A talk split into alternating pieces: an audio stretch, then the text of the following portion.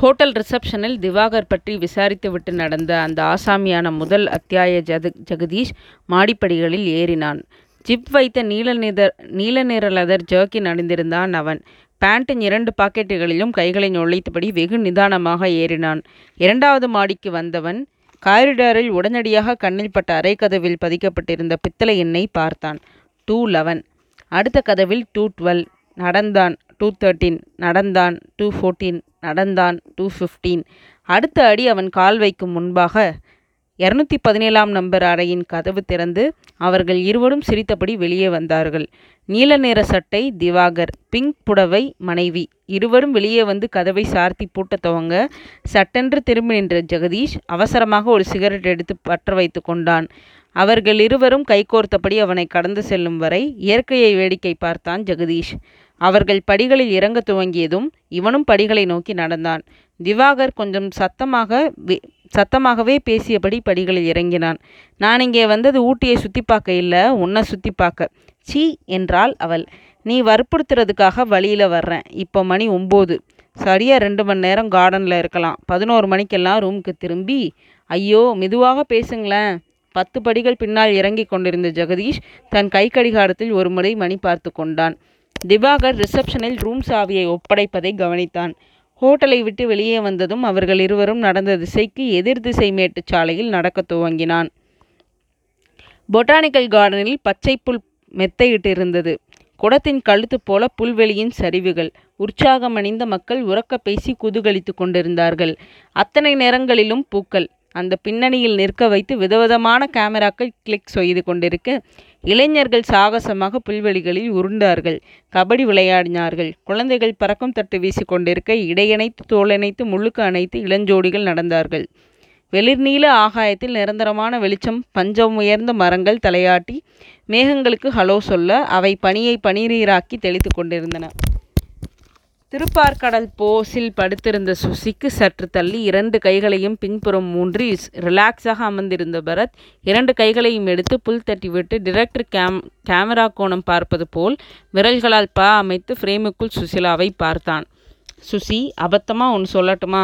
முன்னறிவிப்பு செய்யலைன்னா கூட அது அபத்தமாக தானே இருக்கும். என்ன? I love you. My goodness என்று எழுந்தமர்ந்த சுசிலா அப்போ இத்தனை நாளாக என்ன என்ன நினப்பில் பழகிட்டு இருந்தீங்களா?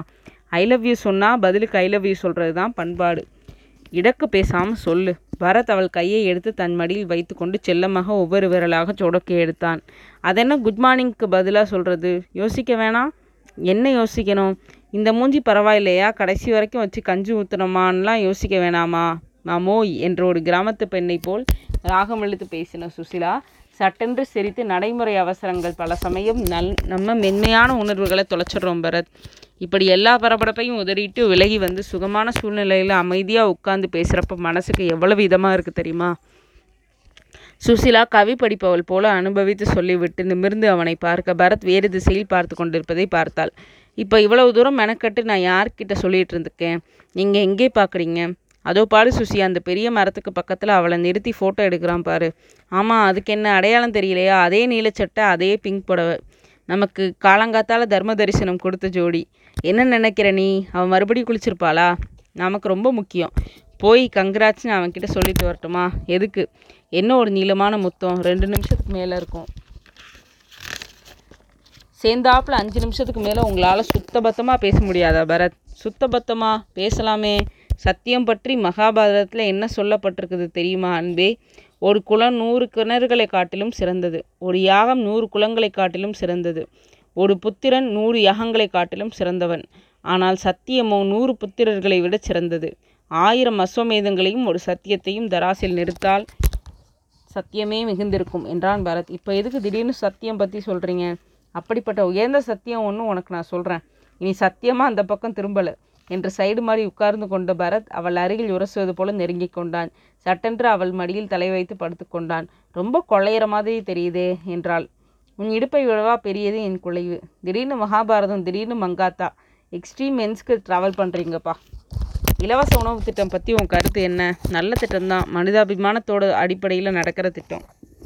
இலவச கல்வி அதுவும் முன்னேற்ற நோக்கத்தில் அமைஞ்சது. இலவச பட்டா ஒவ்வொரு மனுஷனுக்கும் சொந்த வீடு ஒரு கனவுங்க. அந்த கனவாக்கும் அந்த கனவை நனவாக்கும் முயற்சி தான் அந்த திட்டம். எதுக்கு இந்த இன்டர்வியூன்னு புரியலையே? இலவசத்துக்கு இங்கிலீஷ் என்ன? ஃப்ரீ என்ன தப்பு சுசி? நம்ம பிகேபி வாசகர்கள்கிட்ட கருத்து கேட்டதில் ஒம்பது தொண்ணூத்தொம்பது சதவீதம் நம்ம கல்யாணம் செய்துக்கக்கூடாதுன்னு ஓட்டு போட்டு பழி வாங்கியிருக்காங்க. நியாயமா? சரி விடு அவங்க கல்யாணம் தான் வேணான்னு சொல்லியிருக்காங்களே ஒளிய கற்போடு இருக்கணும்னு சொல்லலை. அதனால் சட்டன்ற அவன் வாயை பற்றி குப்பையை எதையாச்சும் சொல்லி உங்கள் இமேஜுக்கு எடுத்துக்காதீங்க பரத்.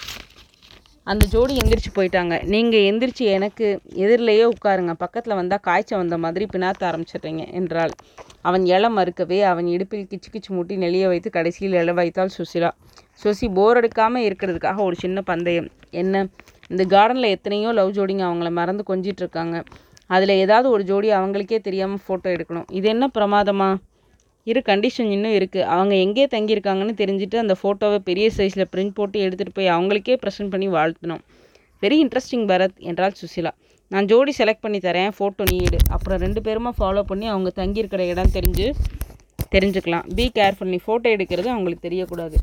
பரத் சுற்றிலும் திரும்பி பார்த்து தூரத்து மேட்டுச்சரிவில் சிரித்து பேசிக்கொண்டிருந்த ஜோடியை தேர்வு செய்தான். பரத் சுட்டிக்காட்டியதும் சுசிலா கேமராவை எடுத்துக்கொண்டு எழுந்தால் அந்த ஜோடியை பின்புறமாக அணுகும் நோக்கத்தில் கிராஸாக நடந்தாள். பரத் இங்கிருந்து வேடிக்கை பார்த்து கொண்டிருந்தான். சுசிலா அவங்களுக்கு பத்தடி தூரத்தில் சைடு கோணத்தில் உட்கார்ந்து கொண்டாள். அவர்கள் ஒருவர் முகத்தை ஒருவர் ரசித்து பார்த்து கொண்டு சுவாரஸ்யமாக பேசி பேசிக் கொண்டிருந்தார்கள். சுசிலா கேமராவை எடுத்தால் படு சுத்தமாக அவர்களையே ஃபோக்கஸ் செய்தாள். அவர்கள் கவனிக்கவே இல்லை. அந்த இளைஞன் பேசிக்கொண்டிருந்தவன் திடீரென்று அவள் கன்னத்தில் முத்தமிட கிளிக் என்று கரெக்டாக அந்த முகத்தை கேமராவால் சிறை செய்த சுசிலா பரத் பக்கம் திரும்பி தன் கட்டை விரலை நிமிர்த்தி காட்டினாள்.